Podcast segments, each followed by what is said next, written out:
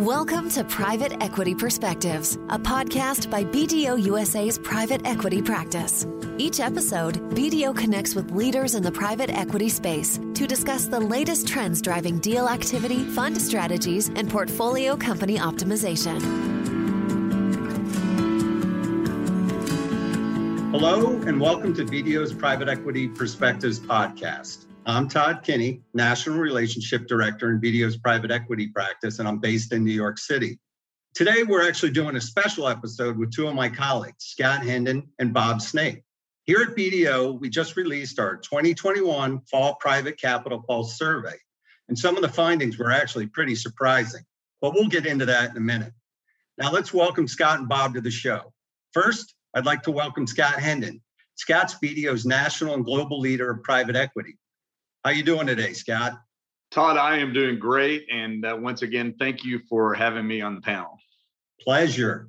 Awesome. Excited to have you here, as you know. Next, I'd like to introduce Bob Snape. Bob's the president of BDO Capital Advisors. Bob, thanks for being here today. Todd, it's great to be here with you as well. All right. Well, let's, uh, I appreciate your time. Guys, let's uh, jump into it. Uh, I know you well certainly from uh, from all the years we've been working together, and it's been a pleasure for sure. But I want to make sure our audience gets a chance to warm up to you. So, Scott, uh, maybe you can go first. Introduce yourself to our listeners and tell them about your role here at the firm. Happy to, Todd. Uh, my name's Scott Hendon, and I, as Todd said, I'm the national and global leader of private equity for BDO. I'm also an international liaisons partner, and I sit on the BDO USA board as well as the board of BDO Capital. Thanks, Scott. I know you're a busy man, so it's good to have you here. Turning over to you, Bob. Would you tell our audience about yourself and BDO Capital's function within BDO?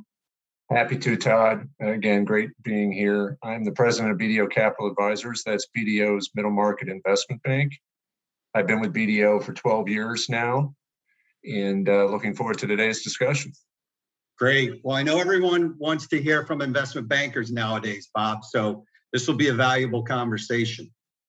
As mentioned before, we're going to center this episode around some of the interesting findings from BDO's 2021 Fall Private Capital Pulse Survey, which is now available on BDO.com. Please check it out. Let's set the stage here and start off with some basics. Who did we survey? How many people? And why is this initiative important? Bob, I'll start with you and then we'll kick it over to Scott. Thanks, Todd. Yeah, we surveyed 200 private equity fund managers, uh, split up into three groups. We defined small funds as those that had assets under management of less than a billion dollars, medium-sized funds with assets under management from 1 billion to 3 billion, and large funds as having greater than 3 billion of assets. As you can see, we sampled a variety of funds, which I think really helps uh, the results and the analysis. Scott, I'm going to let you handle sort of the importance of this study. Yeah, absolutely, uh, Bob. So we've uh, we've seen that fund managers like to always have their uh, finger on the pulse of what's going on with the market and benchmark against what their peers are doing. Uh, we also use this research in our own uh, client conversations and larger presentations. As far as the survey itself, uh, we've been doing the survey for over 10 years, and we do a year over year or period over period analysis. Um, with COVID, we you know, we used to do an annual survey uh, and do a more detailed report, but with COVID, we saw the the market uh, really being dynamic and a lot of changes in there. So we pivoted uh, once again to our uh, uh, pulse survey that we do every six months, and this time around we have three mini reports based on the stages of deal life cycles, that being M&A deal advisory or acquisitions, value creation, and exit planning. All right, guys. Well, I appreciate the background, and that's certainly good context uh, for today's discussion. So let's jump right in. Starting off with deal activity, since we all know the market is so hot right now, 42% of the respondents said that they'll direct most of the capital to new deals, which was more than double from last year's 19%, and less than half said they directed to add ons. So, Scott, I'll start with you on this one. Do these figures surprise you at all? And does it reflect what you're uh, seeing out in the market right now? You know, Todd, uh, it really doesn't surprise me at all. I think uh, as you know, we started seeing the uptick from last year in Q3, but I think the numbers that you uh, mentioned are being driven a lot by uh, the dry powder that needs to be deployed, available debt at low cost, and some of the anticipated tax law changes. Yeah, makes sense. I mean, the uh, the drastic jump was was a bit surprising to me, but I do agree it uh, sort of makes sense. Bob, anything you want to uh, add here? Sure. You know, though add-on acquisitions have been the go-to strategy for managers uh, since early on in the pandemic. Uh, you know, they took the top spot last fall and this past spring in the survey. Uh, they slid to third here. You know, in terms of capital deployment strategies, uh, and it's it's now behind new deals and applying equity relief to portfolio companies. I think it demonstrates confidence. You know, bigger bets, uh, platform investing, vis-a-vis you know confidence in the economy, uh, taking advantage of continued low interest rates, uh, uh, the ability to put uh, large amounts of debt on on these acquisitions. I think those are all reasons why platform investing has really taken hold. Uh, confidence and the ability to deploy capital cheaply. Yeah, great intel. Appreciate that, Bob. So, uh, one of the more surprising data points to me was all about risk. Uh, we all know it's there, but this really showed how it seems to be more prevalent today. More than half, about 53% of the fund managers said they are on that uncovering risk during the due diligence process was the biggest challenge to closing deals. And yet they're also speeding up timelines. So, Bob, this is probably a good question for you. Perhaps you can talk a little bit about the risk factor and to what extent uh, funds are really prepared to deal with it. I think they go hand in hand. I mean, uh, as a sell side banker, we're putting a lot of pressure on funds to get deals done faster, and the competition for deals has never been more fierce. So a lot of the diligence has to be wrapped up, you know, pre letter of intent. And uh, you know, so these funds that have scarce resources, everyone these days has has limited human resources, uh, and trying to find third party advisors to do diligence there's just a crunch. You know, there's a personnel crunch. It's putting a lot of pressure on on fund advisors. Uh, you know, to put uh, money to work quickly in a competitive environment, and and so there's a risk element to that because you're being rushed. You know, you're condensing something that ordinarily would take you know maybe six months to complete in, into four months. And you know, as a result, you're taking on uh, more risk exposure uh, in the in the process. And you know, major concerns: cybersecurity, the typical financial due diligence, uh, environmental liabilities, litigation, intellectual property. All of those things have to be uh, investigated on a very quick timetable. And and again, that adds risk. Thankfully, we have the insurance market, rep and warranty insurance uh, which has just blossomed in the last decade and is now prevalent in most deals, most middle market deals, and certainly large cap deals. So there is a way to offload some of that risk, but it's still a major concern for uh, fund managers. Yeah, makes a lot of sense, Bob. Scott, a uh, follow up question for you. Uh, what other challenges did fund managers highlight, and what strategies are being deployed to win bids, uh, really, in spite of them? Yeah, uh, Todd. Uh, in in regards to the survey, fund managers, I think the the second highest challenge to closing deals, they cited competition from other buyers, uh, which no no uh, surprise at forty eight percent, followed by forty six uh, percent citing gaps between buyer and seller on value expectations. Obviously, no surprise there and 39% reporting uh, lack of transparency, including access uh, to the management teams or complete financial information. A lot of that being driven by carryover from COVID. Uh, as far as some of the strategies being deployed, as, Bob mentioned uh, on some of the risks, well, one of the, the strategies are trying to get deals closed faster, especially if they're trying to get that in under the wire to lock in capital gains rates. Uh, 49% said highlighting their industry or sector specialization being a key to getting deals closed. Uh, 44% said focusing on intangibles such as being a more strategic partner uh, post close.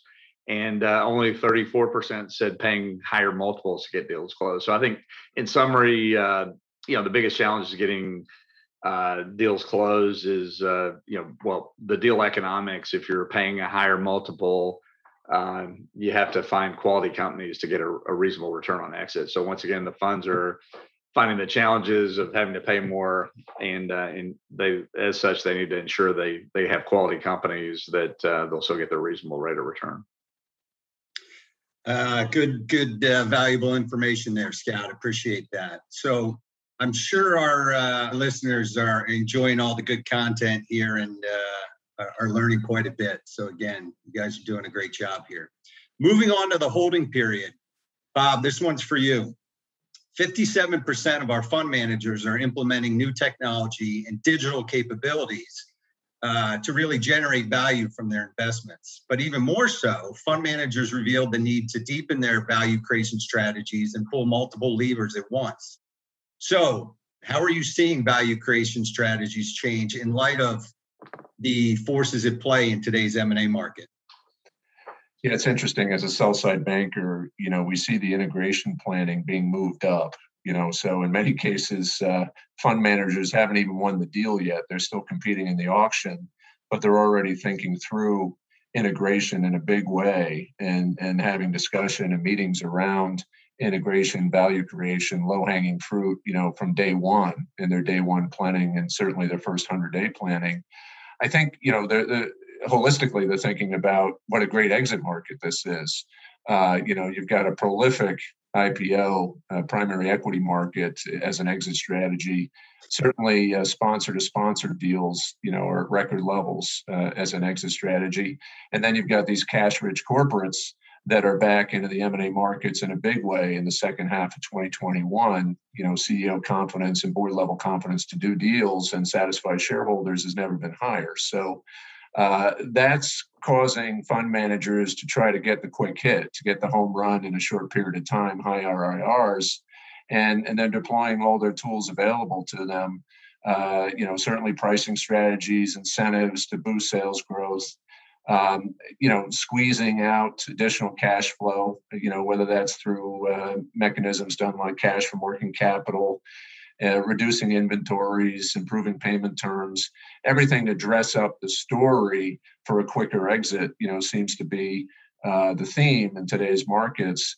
And uh, obviously, supply chain pressures throughout, uh, you know, companies uh, pre-deal, pre-close, struggling with supply chain I think fund managers that that have innovative ways of, of relieving some of that stress and pressure are adding immediate value to uh, to the companies that they acquire, and uh, that's a, obviously a top of mind issue across the board in today's market. Yeah, great insight, Bob. Uh, I'm going to stay with you for the uh, next question. This time on exit planning. Certainly, during times of economic uncertainty, the exit stage of the deal life cycle is arguably the most challenging. So, how have you seen exit planning strategies change over the last 18 months, and how do SPACs play a role in that if they do? And do you expect private equity to leverage de-SPACs? Yeah, no, it's a great question. I mentioned earlier, you know, the, the quick flip. A lot of fund managers are, are looking for those opportunities, and that's reflected in the survey. You know, nearly half of our respondents said they're placing more scrutiny on past exit during the due diligence consideration of acquiring a potential target. Uh, they're, they're looking, you know, can we spin this into the public markets in the short term, given the window that's uh, available currently?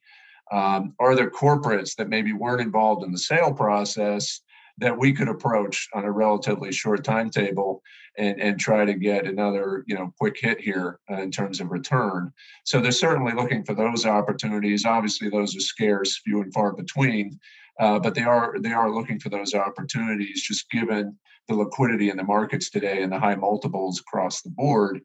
It is kind of an exit mentality that's pervasive you know throughout all all m&a participants currently um, you know, certainly, as we saw in the survey, uh, you've got managers fine tuning exit strategies, uh, you know, throughout the holding period. I, I, think they're ever opportunistic.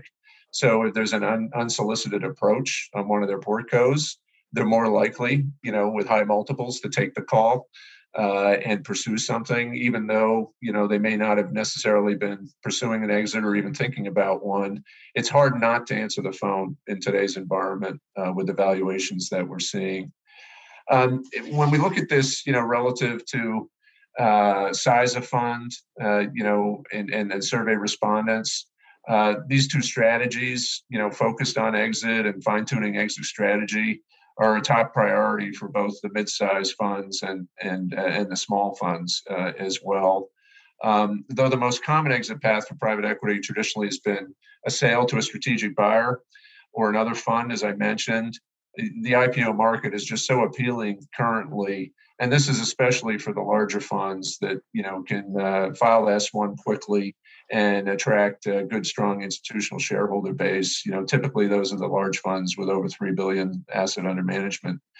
Um, you know, a lot of this uh, fund manager sentiment, you know, close to sixty percent, uh, say they have shifted in the last 18 months uh, to kind of the SPAC consideration uh, or an IPO exit, so some sort of public vehicle exit. And again, I think that's just the sign of the times. You know, when you have close to 500 SPACs that have been raised and a record year um, by leaps and bounds, you know, for the IPO market.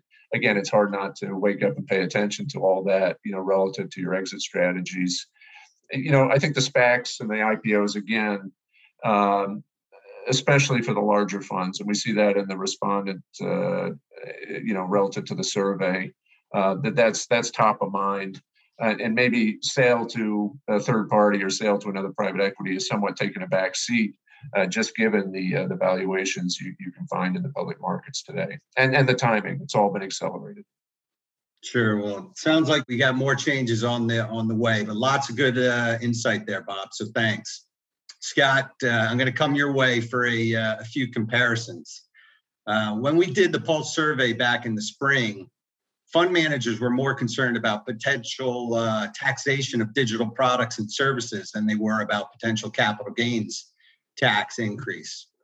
Uh, but as it turns out in August, when the fall survey was fielded, concerns about a capital gains tax increase were back on top. But now here we are in October, and a, as you know, the uh, OECD announced uh, an agreement on a global 15% minimum minimum uh, tax, as well as a requirement that multinationals pay taxes in the jurisdictions in which they sell products or services. So maybe you can talk a little bit about the shift from the spring to the fall, and then about what you expect to see given this new global agreement. Absolutely, Todd. So, as you mentioned in the spring, fund managers were more concerned about taxation of digital products and services, and um, then and then they were about capital gains tax increases. In regard to the fall survey, at the time of the survey, it was done before the new Ways and Means bill uh, was released, and uh, at that time, when we are administering the the survey, the Biden administration had said that capital gains taxes would be taxed at an ordinary rate, uh, that being at 43.4%, that being a 39.6% ordinary rate plus a 3.8% net investment income tax, or and that being for families of 400,000 and up versus the current capital gains rates, which is 23.8%, that being uh, uh the 20% capital gains rate plus 3.8% uh, net investment income tax. Um, so if that had gone in, it certainly made it less attractive uh, to LPs and uh, would have effectively uh, killed the benefits of carried interest, which a lot of fund managers get as compensation, allows them to uh, get a large portion of the carry at uh, capital gains rate. So um, that was the concern. And but once again, the Ways and Means Committee bill came out, and uh, the the new uh, top capital gains rate is 28.8% or 25% uh, capital gains uh, maximum rate plus a 3.8% uh, net investment net, investment income tax, which uh, is more is higher than the 23.8%, but certainly less punitive that than what was originally coming out from the Biden administration. Uh, and just real quick on the before I jump into the new global minimum tax on the in regards to carried interest, uh, there was also was a concern to a lot of the fund managers, and at the time of the survey, there was a lot of bills out there that would have effectively killed the carried interest tax, so or eliminated it. But the new Ways and Means bill uh, it uh, didn't eliminate the tax. It did increase the holding period from three to five years. So uh, to receive capital gains treatment. So while it's still a concern for fund managers that exit out in faster than five years, once again, it's better than the complete elimination. In regard to your question on the new 15% global minimum tax, uh, that applies to larger companies with uh, consolidated income over 750 million uh, euros, and it won't be effective for a couple of years. So it, it certainly um, will be uh, something to consider, and will be a uh, you know it will have impact on cash flow. But I think the digital services tax they're being enacted now to help preserve the uh, the tax base in a, a digital world and I, I, think a lot of the countries see the 15% minimum tax uh, as a floor and not a ceiling. So there was some speculation that they may, you know, phase out some of the digital services tax since they had the minimum tax. I don't see that happening. I think they're seeing that as a, a minimum floor that plus uh, they'll still have the digital services tax to raise needed revenues and balance the budget to pay for uh, COVID spending. So um,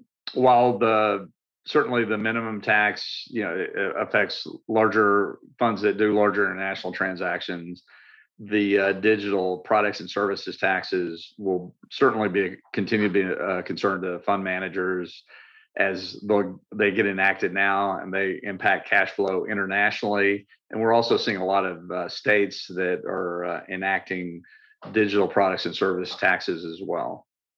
Um, so I guess, in, in closing on that, Todd, I think uh, as we approach the end of 2021, because of uh, you know the certainly lower effective uh, capital gains tra- tax today, I think a lot of funds, assuming there's still time, are going to be trying to exit and still take advantage of the 23.8% uh, capital gains tax rate. Well, Scott, I've known you for a long time, and I know your roots go back to the tax side of the firm. So I'm uh, not surprised at all. You had all that great insight, so appreciate that. Uh, we're going to stay with you for the uh, for the next one, Scott, and let's talk about ESG. In the spring, 94% of fund managers said incorporating ESG investment strategies was a priority for their LPs. This time around, we asked respondents about specific challenges they're facing to integrating ESG. So, Scott, maybe you can talk about those findings and what we saw there, and also what are the major hurdles and potential solutions? You bet, Todd. Uh, so, first of all, as you mentioned in the spring survey, 94% of the funds uh, said that ESG was important to their LPs due to the advantage of having better companies uh, at exit that drive uh, higher sales prices as well as doing the right thing. And also, as you alluded to in the fall survey, we focused on what were some of the bi- biggest uh, challenges to integrating ESG? And uh, the survey results uh, showed us that uh, the ESG investor landscape is still emerging. Mainly, we could see that the of all the challenges we put out there is pretty narrow range. So uh, it looked like the fund managers were saying they were having challenges across the board. So um, while they recognize the need to incorporate ESG criteria into their portfolio companies, they specifically found challenges in having proper uh, data systems and reporting mechanisms to successfully integrate ESG criteria and report on it to uh, regulatory bodies and LPs. The large and mid-sized funds saw more challenges in integrating ESG across their portfolios. Um, could that could be due to potential visibility of the the public and LPs and fund managers from large funds identified ensuring integrity of the data and systems for reporting on their uh, on reporting being their biggest hurdle, uh, followed by implementing ESG enhancements uh, and identifying uh, mitigating material ESG risk. So I, I, think overall the results from the survey shows that as fund managers are beginning to figure out how to incorporate ESG criteria into their strategies, um, but I think they're expecting there'll be more pain points to emerge around the standardization and reporting as it continues to evolve. I think we all certainly know incorporating ESG into investments has been a major trend, and certainly talking through the solutions is sure to be helpful to our listeners. So thanks there, Scott. Well, we made it to our last question of the day. And with uh, all of our guests, I always like to throw out a crystal ball question and hear your predictions for uh, the, uh, the coming year, 2022. So, You guys can speak to it at a high level, or better yet, pick any data point from the survey and forecast whether it'll increase or decrease in the next six months. So, no pressure on you. Bob, I'll go to you first, and then we'll wrap with Scott. Thanks, Todd. You know, earlier in 2021, uh, you know, as Scott alluded to, the potential for tax policy change also known as significant increases in capital gains rates, you know, that undoubtedly motivated many sellers to pursue a transaction before the higher rates were enacted. And so the number of this, these tax driven motivated sellers, I think, has subsided, you know, in the third and, and into this quarter as US congressional leaders announced spending packages with far more modest adjustments to capital gains rates. So you know, I think there's still a view that rates could change, but but nowhere near to the levels that uh, were in some of the earlier proposals. So I think this, you know, combined with rising inflation, uh, supply demand imbalances for goods and services, and importantly, a shift in Fed policy to tapering and potential rate increases you know could present some some dampening impact or effect on the m&a markets and, and create some challenge you know for the markets in 2022 uh, but having said that you know for the balance of this year and and i think certainly for the first six months of 2022 activity should remain strong just based solely surely on the backlog of deals in the market as well as the underlying fundamentals of you know resilient debt and equity markets just abundant cash and a very strong economy uh, in, in, relative terms. So, given current activity levels, uh, you know, I think most market participants, and I'm one of them, uh, know that 2021 will go down in history as the best year for deal making in the history of deal making. Uh, if I had to, uh, you know, look at my crystal ball, I don't think we'll surpass 2021, but I still think it'll be an excellent year uh, for deal making in 2022. All right. Well, I think we all know challenges will uh, likely change, but I agree it's slated to be a good year. Scott, what's on your radar? Well, I'm going to have to agree with my colleague as far as on deal flow. I think for all of 2022 and certainly for the first half, that uh, deal flow will continue, whether it's at the same rate as uh, 2021. Uh, may not be quite as high, but I think we'll still have a lot of uh, deal flow out there. Uh, and I think it'll be driven a lot by there's a lot of fundraising going on. The returns are still high for private equity. So there's a lot of dry powder, and that coupled with SPACs uh, still trying to deploy the capital and the SPAC raises within a 24 month period I think it's going to continue to drive demand, drive up the multiples, and still making it very lucrative to exit out. Uh, obviously, that's still putting pressure on the funds to get deals closed and find quality companies at uh, high multiples. Uh, that being, they need to be quality companies so they get a reasonable return. I also think it will. Uh, we will see, you know, pressures on uh, certainly the supply chain that'll have some impact on uh, you know some of the deals and the quality of some of the companies. I think we'll continue to have regulatory scrutiny on funds and their portfolio companies, and possibly the cost of debt going up uh, a little, uh, maybe the rates going up, making and making it a little bit harder for funding. And lastly, I just think uh, once again that the overall market, I'm pretty bullish. I think it will will continue to have uh, you know a lot of deal flow going on in 2022. All right, great points as well, Scott. We certainly will see what uh, 2022 holds. Well, that's it for this episode of BDO's Private Equity Perspectives podcast.